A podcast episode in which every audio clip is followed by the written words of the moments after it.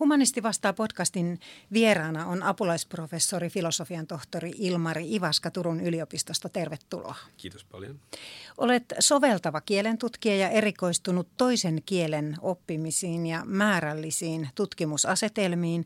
Opetusalasi on monikielisyys ja suomi toisena kielenä, kieliopin tutkimus ja kielentutkimuksen menetelmät. Olet työskennellyt myös Yhdysvalloissa ja Italiassa, eli sieltä tulee vähän toisenlaista näkökulmaa varmaan yliopistomaailmaan. Joo.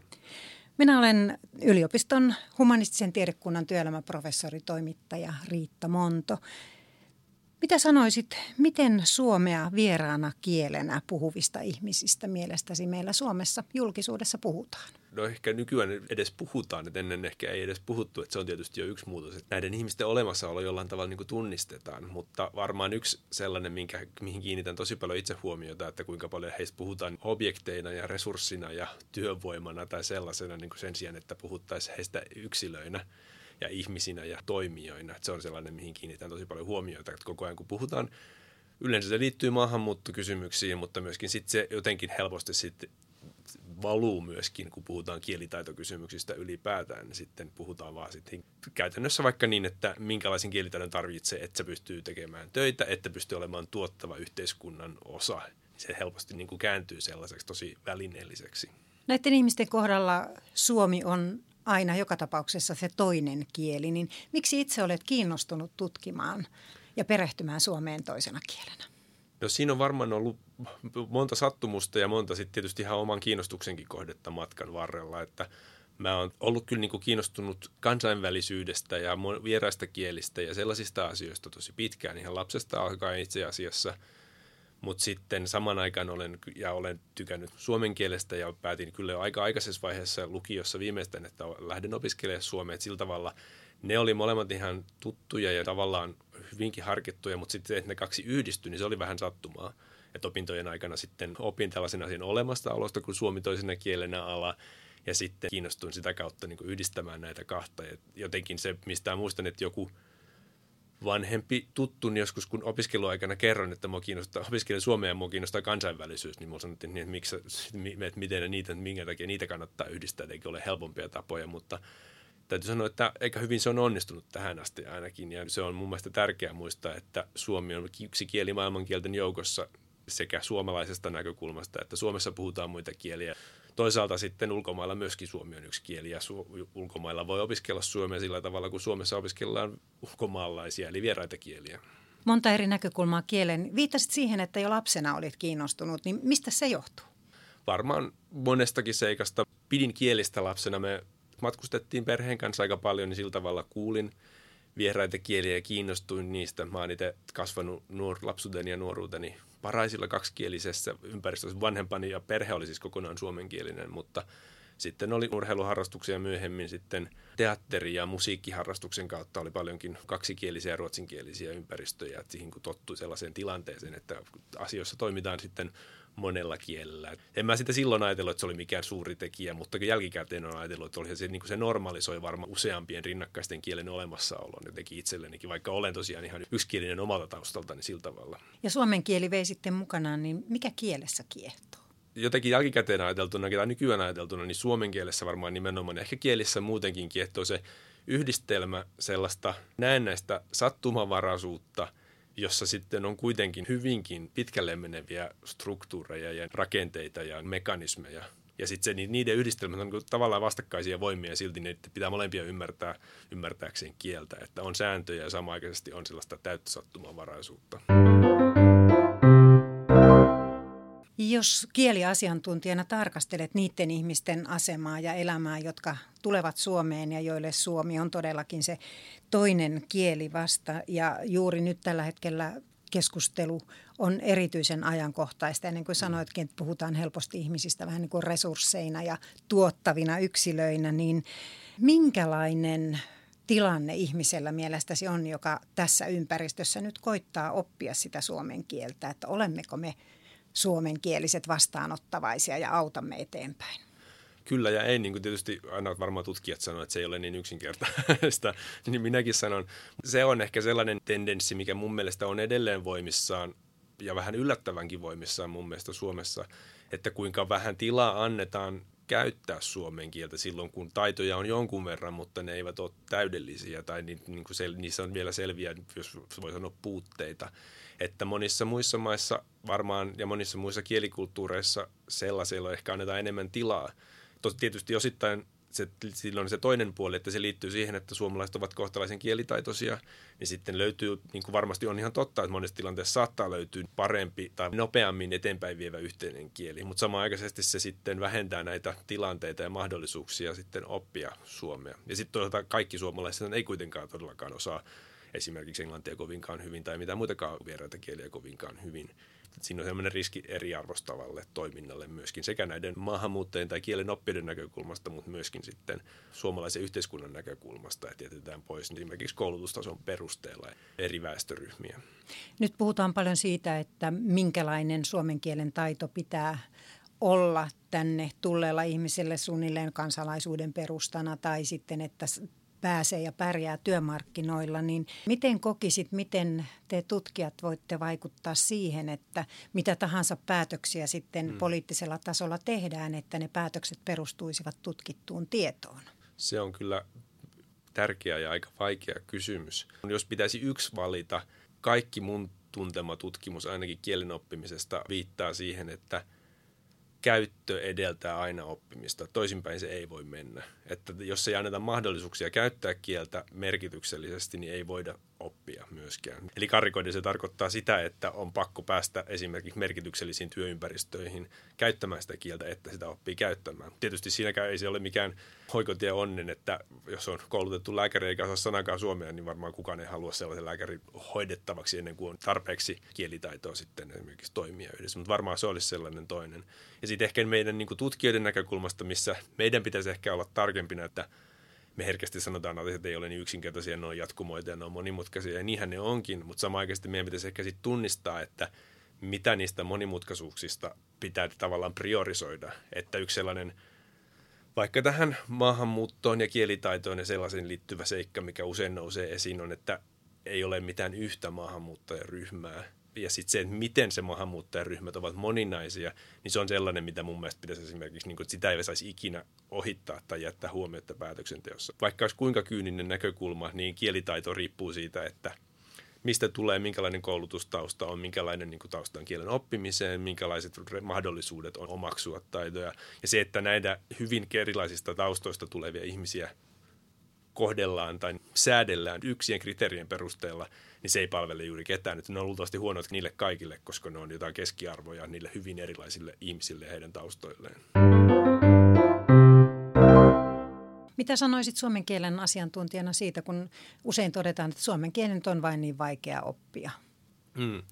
Tyypillinen esimerkki on, tai vastakkakommentti on se, että riippuu kenelle. Että sehän on näkökulmakysymys ja näin se varmasti kielissä totta puhuen on aina, että kaikki kielet ovat jollekin aika helppoja, jollekin aika vaikeita. Että väitän, että vironkielisille ei ole kauhean vaikea oppia suomea ja se, että jos se on helppoa tai vaikea, niin luultavasti tämä vaikeus on aina todellisuudessa ajateltuna joku eurooppalaisesta tai angloamerikkalaisesta maasta tulevan henkilön näkökulmasta. Eli mikä taas kertoo siitä, että minkälainen heidän kielitaustansa on. Mitä he osaa, mitä kieliä he puhuu, minkälaisia kieliä he puhuu ja kuinka paljon he on, kuinka tottuneita he on vieraisiin kieliin. Suomen kieli poikkeaa monista eurooppalaisista kielistä, mikä voi tehdä siitä niistä näkökulmista vaikeaa. Ja sitten toisaalta eurooppalaiset ei ole kauhean monikielisiä loppujen lopuksi kuitenkaan. Että jos Euroopassa osataan 2 tai 3 kieltä korkeintaan, niin sitten on paljon paikkoja ja alueita maailmassa, niin kuin vaikka Keski-Afrikassa tai jossain, missä ihmiset puhuu normaalisti jotain 5-20 kieltä. Ja se ei ole mitenkään outoa. Ja se, että sitten tulee joku uusi kieli palettiin, niin se on ihan normaalia arkea, eikä sitä pidetä mitenkään outona. Ne voi olla tosi erilaisia keskenään. Olet perehtynyt kielentutkimuksen menetelmiin ja määrällisiin tutkimusasetelmiin, niin mitä tarkoittaa kirjoittaa suomi toisena kielenä tai S2-oppimisen tutkimus laskennallisin menetelmin. Siinähän puhutaan sitten kielestä ja sitten puhutaan matematiikasta melkein. Niin, tavallaan joo, kyllä. Varmaan se yksinkertaisin esimerkki on, että lasketaan sanoja ja katsotaan, että kuinka paljon niitä käytetään. Mutta mä ajattelin, että yhtenä esimerkkitapana voi katsoa, että mitä mä olen viimeksi tutkinut. Ja mä oon nyt työstänyt kollegoiden kanssa esimerkiksi sellaista tutkimusta, missä me tarkastellaan kirjoitusprosesseja. Eli käytännössä suomi toisena kielenä kirjoittajilta on nauhoitettu ikään kuin tai tallennettu tietokoneympäristössä sellainen tilanne, missä he on kirjoittaneet puolen tunnin ajan tekstiä annetusta aiheesta. Ja sitten se koko prosessi, ei pelkästään se lopputuote, vaan se prosessi, joka ikinen näppäimen painallus ja kaikki muu on tallennettu. Ja on sitten arvioitettu ulkopuolisella arvioijalla kielitaidon perusteella, että minkälaista kielitaitoa ne lopputekstit edustaa. Ja sitten me niistä prosesseista yritetään tunnistaa piirteitä siitä, mitkä on tyypillisiä eri kielitaitotasoilla. Esimerkiksi minkälaisia taukoja, missä kohdassa ihmisetkin pysähtyvät, kun he kirjoittavat ja miten se korreloi sen kielitaidon kanssa. Minkälaisia tuloksia sieltä tulee? No sellainen yleinen tulos esimerkiksi on, että mitä kehittyneempi tai korkeampi kielitaito on, niin sitä tyypillisemmin kirjoituksessa tapahtuvat tauot sijoittuu esimerkiksi virkkeiden väliin tai suurempien tämmöisten yksiköiden väliin. Ja mitä varhaisempi kielitaito, niin sitä tyypillisempää, että pysähdytään esimerkiksi kesken sanaa miettimään, niin miten se sana jatkuu, tai sitten vaan kahden sanan väliin miettimään, miten tulee seuraavaksi ja sillä tavalla. Että kaikki me pysähdytään ja pysähdellään tosi paljon, kun me kirjoitetaan, mutta missä ja miten pitkäksi aikaa, niin se korreloi sitten sen kielitaitotason kanssa. Onko siinä suuretkin erot riippuen siitä kielitaitotasosta, että miten me haemme sitä ilmaisua? On siinä aika paljon eroja. Ja sitten tässä tutkimuksessa me esimerkiksi itse asiassa verrattiin ruotsia ensikielenään puhuvia suomenoppijoita, eli käytännössä suomenruotsalaisia, jotka kirjoitti suomea, ja sitten me verrattiin heitä suomea ensikielenään puhuviin, jotka kirjoitti ruotsia. Ja sitten verrattiin, että onko ruotsi toisena kielenä ja suomi toisena kielenä kirjoittamisessa eroja keskenään tästä näkökulmasta. Ja siinä löytyy, että niitä on esimerkiksi selviä eroja sitten määrällisesti tarkastellen nimenomaan, että kirjoitusprosessi on erilainen eri kielisellä. Kun tuollaisen perehtyy ja paneutuu ja sieltä löytää tuloksia, niin millä tavoin niitä sitten voi käyttää hyväksi?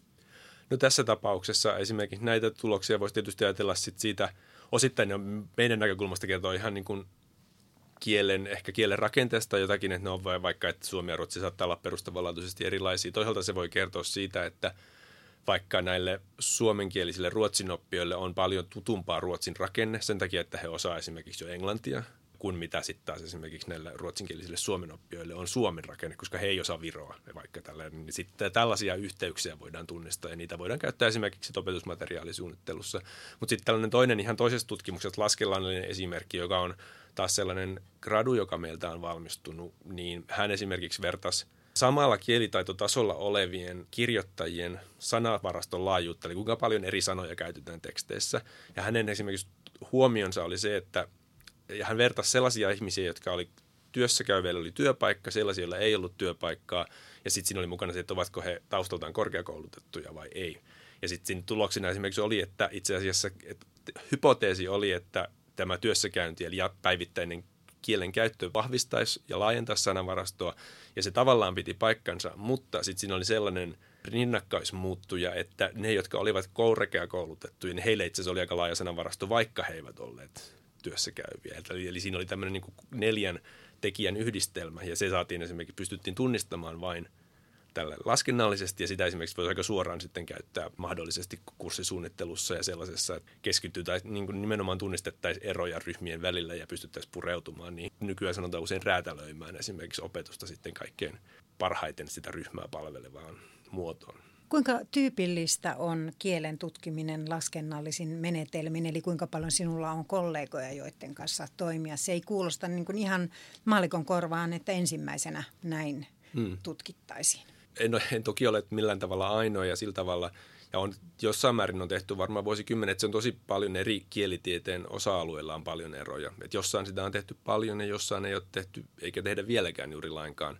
Esimerkiksi tällaisessa variaation tai murteiden tutkimuksessa on tehty aika kauan, on niin kuin sellainen pitkäkin perinne ja kansainvälisesti tällaisia menetelmiä, myöskin vaikka fonetiikassa eli ääntämisen tutkimuksessa on paljon tehty laskennallista tutkimusta, kun sitten taas ehkä tällaisessa merkityksen tutkimuksessa on paljon vähemmän ollut historiallisesti sellainen perinteisesti, mutta varmaan on se jossain määrin yleistynyt tällaisen teknologisen saavutettavuuden myötä. Että käytännössä tietokoneet, joilla on tarpeeksi laskentatehoa, niin nykyään meillä on kaikilla sellainen pöydällä, kun vielä 10 vuotta sitten piti varata aika jostain laskentakeskuksesta siihen samaan asiaan, niin se on käytännössä muuttanut sitä. Et nyt varmaan ollaan siinä tilanteessa, että riippuu hirveästi siitä, että millaiset ikään kuin yksilön taustataidot on. Että sitten niin pikkuhiljaa se normalisoituu, että meillä on vaikka tällaisia laskennallisia taitoja, ehkä humanistisesti koulutetuillakin, mutta että historiallisesti se on ollut sitten ehkä jotkut, jotka ovat harrastuneita tällaiseen, niin heillä niitä on. Ja sitten se, koska muuten se kynnys voi olla aika korkea ryhtyä tällaiseen.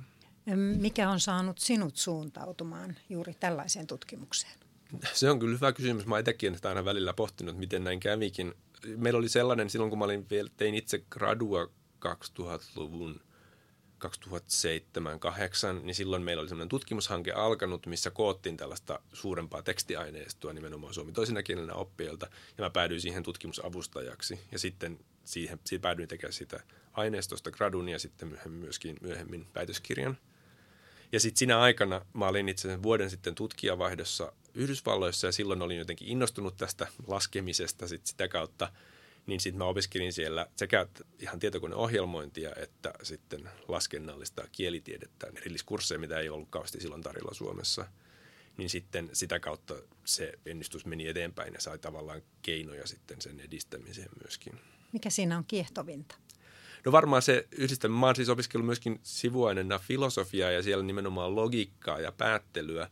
Ja se ehkä se oli jotenkin tässä ohjelmoinnissa, niin kuin mut sai puolelleen, että sehän on lopulta tällaista loogista päättelyä. Siellä ohjelmoinnin professori sanoi, että siinä missä fysiikka on insinööritieteiden tavallaan tämä pohja, niin filosofinen logiikka on ohjelmointi-insinöörien se pohja.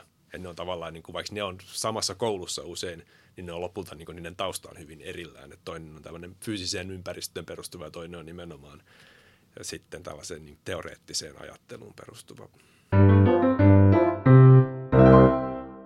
Paitsi että tutkit, niin tietysti myös opetat ja sitten ohjaat väitöskirjatöitä ja ohjaat pro-graduja ja monenlaisia kanditutkielmia ja varmaan opiskelijoiden muitakin kirjallista ilmaisua vaativia töitä, esseitä ja niin edelleen, harjoitustöitä. Niin miten sinä arvioisit tällä hetkellä, että millaisia ovat akateemisten nuorten eli opiskelijoiden kielellisen ilmaisun taidot? Mähän ohjaan ja opetan lähinnä suomen kielen opiskelijoita ja kyllä niin kuin varmaan tässä usein varmaan voi olla, että joissain aineessa saattaisi olla, että siinä on isoja muutoksia tapahtunutkin viime vuosina, mutta kyllä täytyy sanoa, että meillä ainakin niin kuin, meillä edelleen niin kuin suomen kielen opiskelijat on erittäin niin kuin keskimäärin tosi taitavia kirjoittajia ja osaa, niin sellainen ei ole mitenkään mulle ainakaan vahvasti tullut sellainen, että se olisi jotenkin muuttunut. Toki ei mulla ole mitenkään erityisen pitkä vertailupohja myöskään itselläni, että mä oon tässä pestissä ollut nyt 4 vuotta, että sillä tavalla en osaa sanoa, mitä olisi tapahtunut viimeisen 20 vuoden aikana. Ehkä sellainen, mikä nyt, mihin eniten kiinnitän huomioon, mikä taas minusta kuvaa ennemminkin tätä kieliympäristön muutosta, on se, että meillähän on myöskin jatko-opinnoissa, meillä on myöskin maisteriohjelma, mihin tulee nimenomaan sellaisia opiskelijoita, jotka puhuu suomea toisena kielenä tai vierana kielenä. He silti tekee heidän opintonsa kokonaan suomeksi, kirjoittaa tutkielmansa suomeksi. Ja totta kai siinä on ehkä jonkun verran erilaisia kielikysymyksiä, sit, niin mitä tulee pohdittua sitten. Toisaalta he ovat nimenomaan kieliasiantuntijoita, suomen kielen asiantuntijoita, joiden vieressä tämä toinen kieli on suomi. Samalla tavalla kuin on erilaisia asiantuntijoita Suomessa, jotka toimii englanniksi niin kuin asiantuntijatehtävissä, niin he voi toimia sitten suomeksi suomen asiantuntijoina.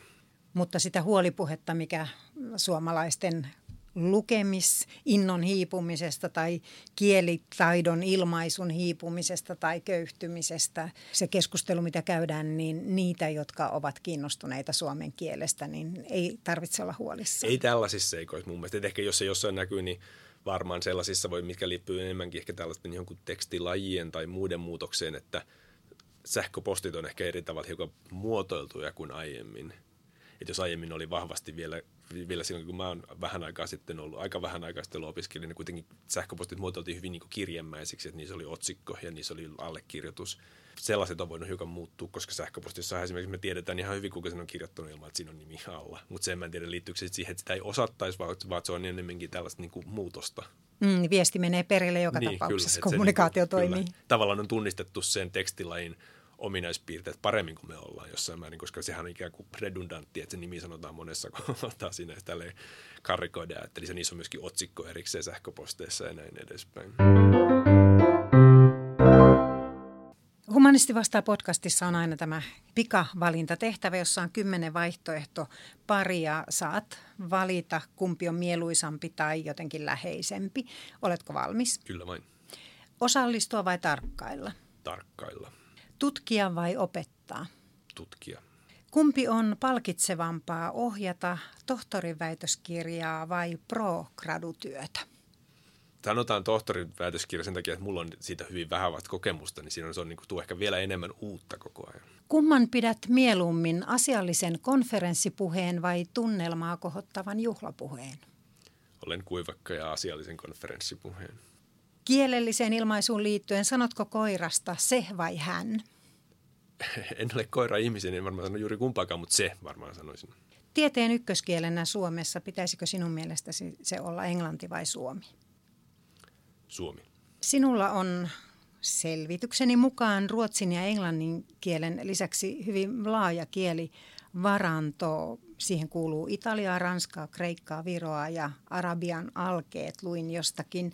Kummalla kielellä small talk taipuu sinulta paremmin, kreikaksi vai viroksi?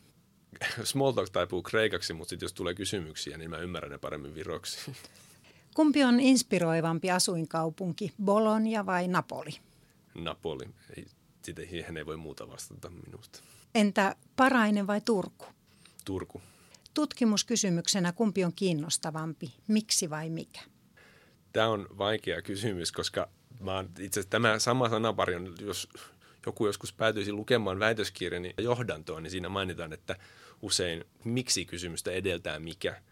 Ja mun väitöskirja osittain nimenomaan käsitteli tätä, että miten päästään tähän edeltävään kysymykseen mikä, mutta sitten ehkä myöhemmin mun tutkimus on nimenomaan haarautunut niin, että mä en halua sanoa, että kumpi on tärkeämpää, vaan että ne ovat hyvin erilaisia kysymyksiä, ja sen takia mun menetelmätutkimus nimenomaan keskittyy siihen, että niihin pitää vastata eri keinoin. Eli jos vastataan kysymykseen miksi, niin se keinot on hyvin erilaiset kuin kysymykseen mikä tai mitä. Sanoitkin tuossa väitöskirjatutkimuksesi mediatiedotteessa 2015, että tähän mikä-kysymykseen liittyen, että tutkija saa käsiinsä avaimen aarrearkkuun, jonka sisältöä hän ei tiedä ennalta. Joo, kyllä vaan. Humanisti vastaa -podcastissa on toinen iso teema, joka on kansainvälisyys, ja tuossahan jo puhuttiinkin aikaisemmin siitä monipuolisesta kielitaidosta ja miten eri kielet vaikuttavat ja erikieliset ihmiset, mutta jos sitten puhutaan kansainvälisyydestä myös sinulle henkilökohtaisena asiana, kun olet työskennellyt vierailevana lehtorina Washingtonin yliopistossa Yhdysvalloissa ja tutkijatohtorina Bolognassa ja osa-aikaisena professorina Napolissa yliopistoissa, niin mitä työskentely näissä keskenään myös hyvin erilaisissa maissa on antanut sinulle suomen kielen tutkijana? Varmaan ihan hirveän paljon, mitä en kaikkea pysty edes oikein tunnistamaan itse.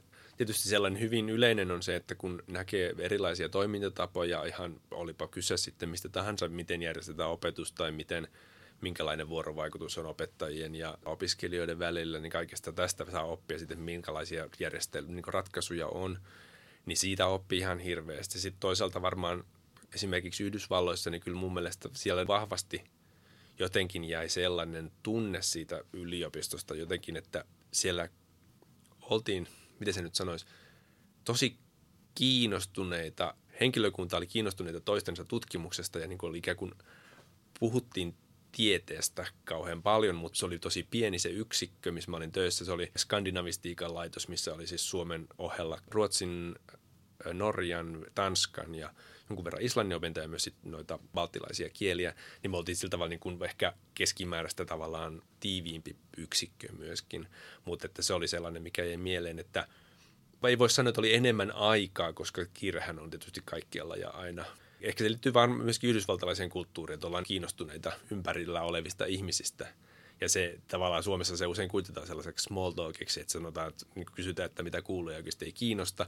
niin sehän mun mielestä, se on tavallaan totta ja tavallaan se on mun mielestä, ei pidä lainkaan paikkansa. Et mun mielestä kyllä siellä oikeasti ollaan kiinnostuneita, mitä tehdään, mutta ehkä se ei tarkoita, että kun kysytään, että miten menee tai miten tutkimuksessa menee, niin pitäisi välttämättä raportoida kaikkea, vaan siitä voi puhua jollakin tasolla ja sitten voi niinku tarvittaessa syventää sitten joskus myöhemmin. Et se oli sellainen, mikä sieltä mun mielestä jäi mieleen, kiinnostus ympäröivää kohtaan, mikä oli tosi niinku vahva. Ja kyllä varmasti sitä tapahtuu Suomessakin, en tarkoita sitä, mutta tämä oli jotenkin niin tuttu ympäristö, että täällä tietää ehkä paremmin jo mitä on ympärillä. Et siellä se oli usein vierasta ja kaikki toisaalta se, mitä itse tein, niin oli monille mun ympärillä oleville vierasta, niin ne oli sitten niinku kiinnostuneita ja osoitti sitä jatkuvasti.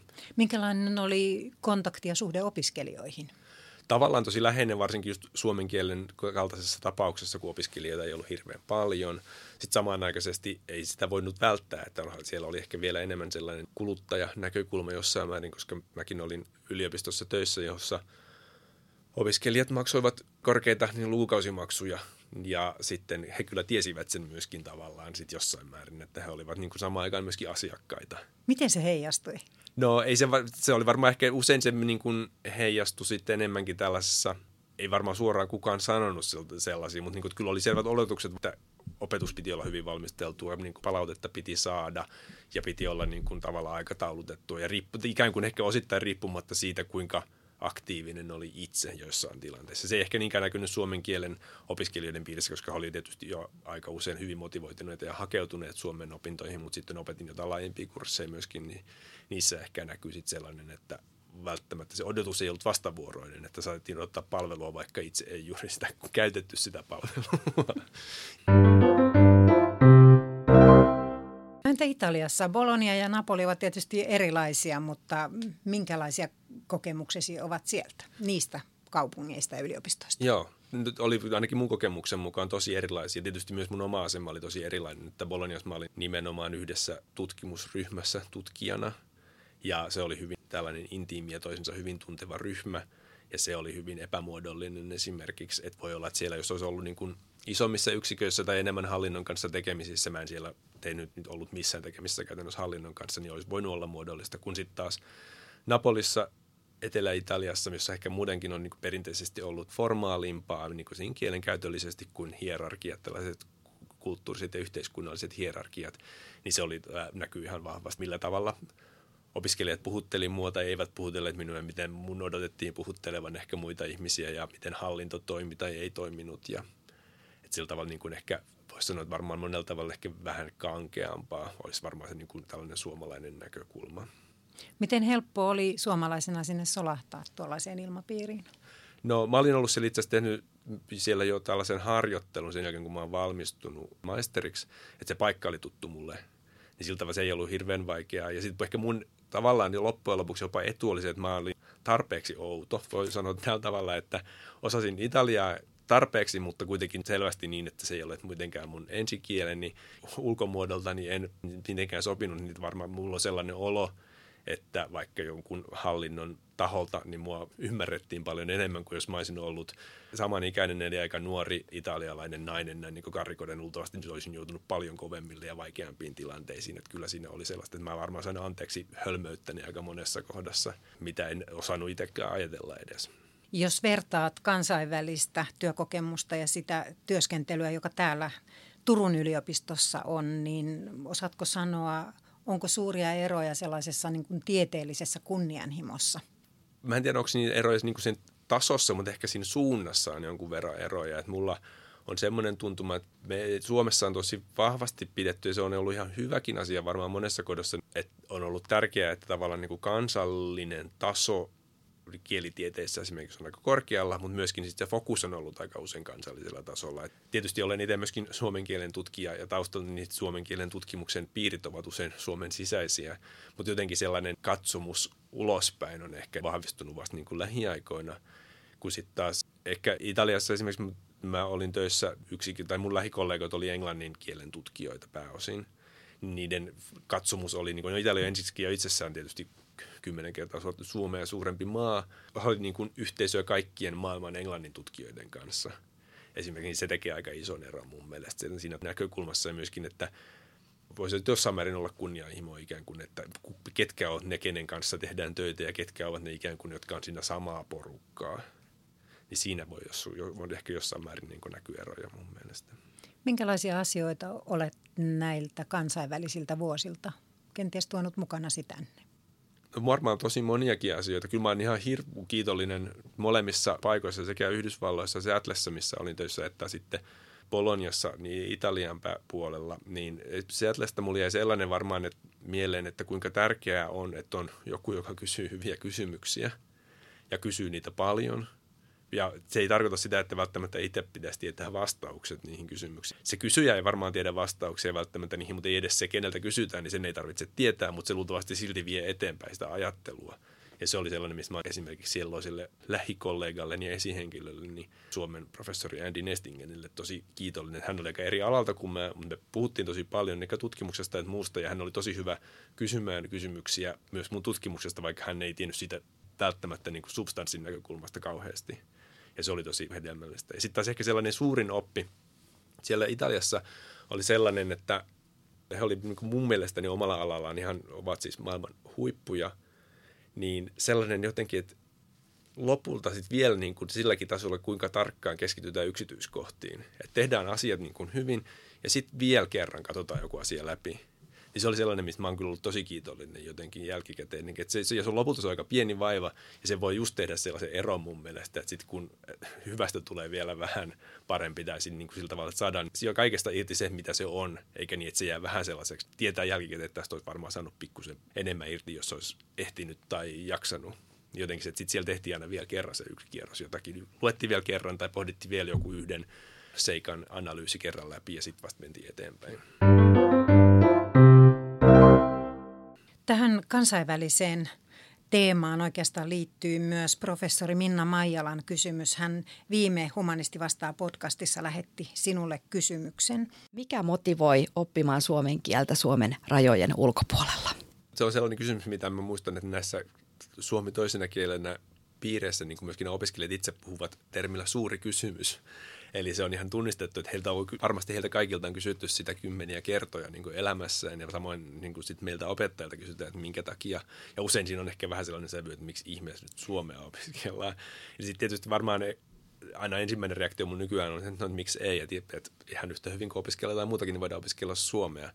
Todellisuudessa mennään niin kuin yksilöihin, niin tarinoita on monenlaisia varmaan. Ja sitten paikoissa on tosi paljon eroa. Jos mä niin kuin oman kokemuksen näkökulmasta sanoisin, niin Yhdysvalloissa esimerkiksi siellä Seattlessa, niin historiallisesti se on perustettu se suomen kielen oppiaine varmaan sitä taustaa vasten, että siellä on ollut paljon suomalaistaustaisia maahanmuuttajia sillä alueella. Siellä on nyt niin kuin tosi monia itse asiassa kerrostumia suomalaistaustaisia maahanmuuttajia. Sinne on muuttanut silloin joskus 1800-luvun lopulla porukkaa, sitten on muuttanut niin kuin sotien jälkeen 50-luvulla uudestaan niin kuin sellaisessa vaiheessa, silloin kun puhuttiin paljon vaikka Ruotsiin, niin myöskin Yhdysvaltoihin muutettiin jonkun verran. Ja sitten se viimeinen suuri muuttoaalto Seattlen alueelle on ollut sitten 2000-luvulla Nokian amerikkalaistumisen tai tämän Microsoft-kaupan myötä, koska Microsoft tulee Seattlesta, niin sinnehän muutti ihan ja on palkattu sitten tosi paljon niitä entisiä esimerkiksi Nokian työntekijöitä Suomesta myöskin ja sitten sillä tavalla affilioituneita. Niin se on ollut se tausta, mutta mä sanoisin, että se ehkä nämä nokialaistaustaisen suvut, niin saattaa jonkun verran siihen vaikuttaa, että siellä on suomalaistaustaisia opiskelijoita. Mutta muuten siellä sitten oli, jonkun verran oli esimerkiksi yleisiä kielitieteilijöitä, jotka oli kiinnostuneita maailmankielistä, niin sellaisia päätyi. Ja siellä oli esimerkiksi yhtenä myöskin opintokriteerinä oli, että kaikkien kielitieteilijöiden pitää opiskella yhtä kieltä, joka ei ole sukua heidän ensikielelleen.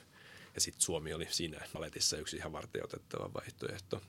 Ne oli varmaan ehkä ne tyypillisimmät ryhmät. Et sit monilla oli joku henkilökohtainen tarina, joku oli ollut Suomessa partioleirillä ja ihastunut suomalaisiin ja sitten päättynyt sitä kautta opiskelemaan suomea ja jollain oli sitten jotain muita tällaisia kontakteja. Kun sitten taas Italiassa, niin varsinkin kun mä ensimmäisen kerran sinne tosiaan mennyt 2010 harjoittelijaksi, niin silloin muistan, kun mä menin ensimmäisen kerran sinne yliopistolle, missä oli sellainen iso aula, missä oli pöytiä, missä istui opiskelijoita.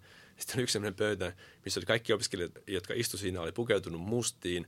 Ja ne oli hyvin tällaisia gootahtavia moneen suuntaan. Ja se oli se Suomen opiskelijoiden pöydä. Ja varmasti ihan valehtelematta reilusti 9% kuunteli suomalaista raskasta musiikkia ja oli sitä kautta sitten tutustunut Suomeen. Se oli tietysti myöskin tämmöistä raskaan musiikin yhtään valtavirta kautta kulttuurisesti, että silloin se oli tosi suosittua.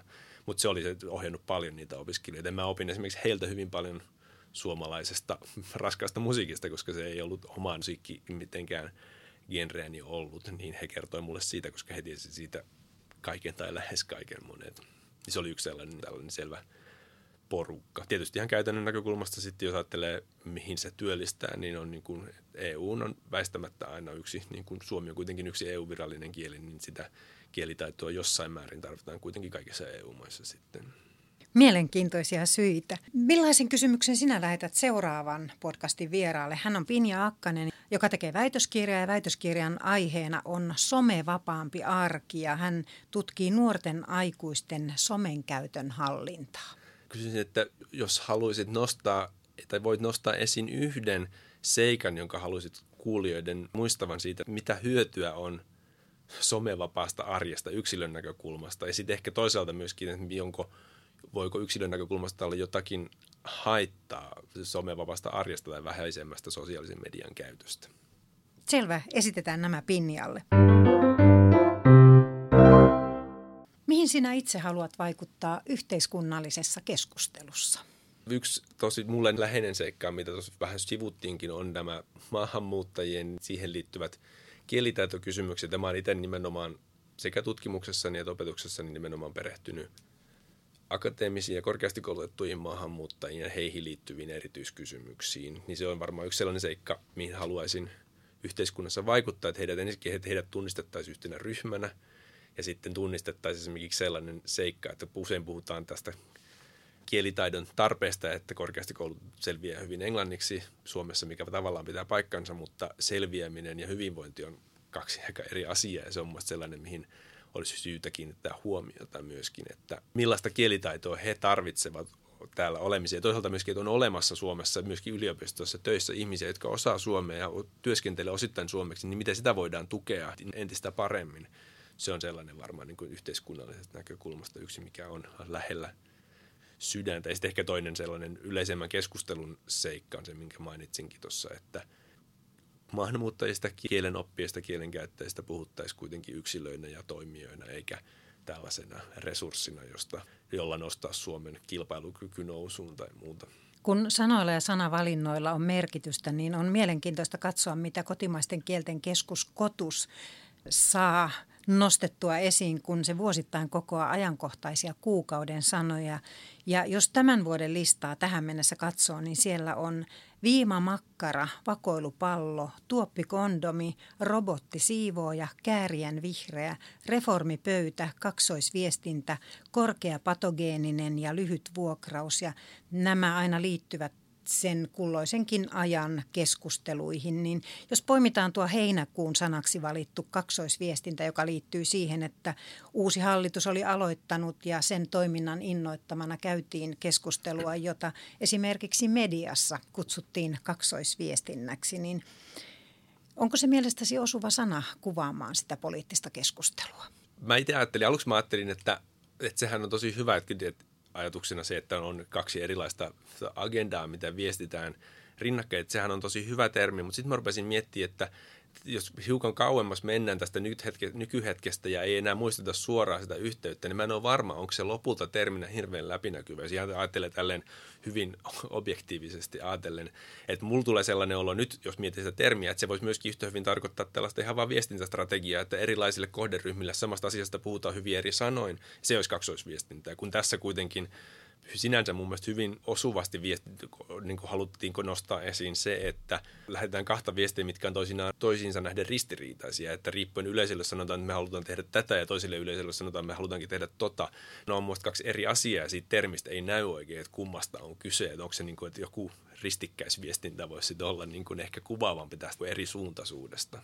Niin se on mielenkiintoista, ajattelee pelkkää sanaa, että silloin kesällähän se oli ilmiselvää, että puhuttiin rasismikohuista ja siitä, että sanotaan, että emme ole rasisteja ja samallaan niin kuin todettiin, että toisessa viestissä flirttailtiin omille kannattajille perussuomalaiset, että viesti oli toisen tyyppinen, mutta jos sen irrottaa siitä, niin muistaako niin, todella, kun analysoit? Joo.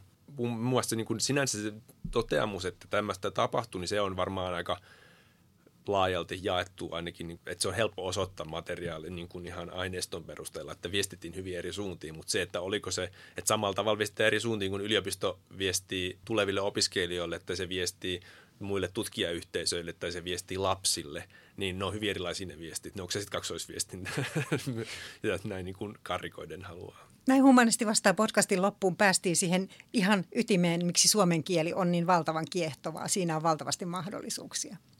Apulaisprofessori Ilmari Ivaska, kiitoksia vierailusta podcastissa. Kiitos sinulle.